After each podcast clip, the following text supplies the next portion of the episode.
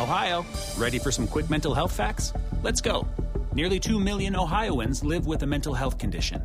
In the U.S., more than 50% of people will be diagnosed with a mental illness in their lifetime. Depression is a leading cause of disability worldwide. So, why are some of us still stigmatizing people living with a mental health condition when we know all of this? Let's listen to the facts and beat the stigma. Ohio, challenge what you know about mental health at beatthestigma.org. Colpo di scena. Non sarebbe stata JJ4 ad aggredire Andrea Papi, il runner morto lo scorso 5 aprile nei boschi del Trentino, dopo l'aggressione di un orso. A sostenerlo è la Lega Antivivisezione, citando le perizie dei dottori Roberto Scarcella e Cristina Marchetti. JJ4 è innocente, scrivono. La perizia veterinaria forense la scagiona.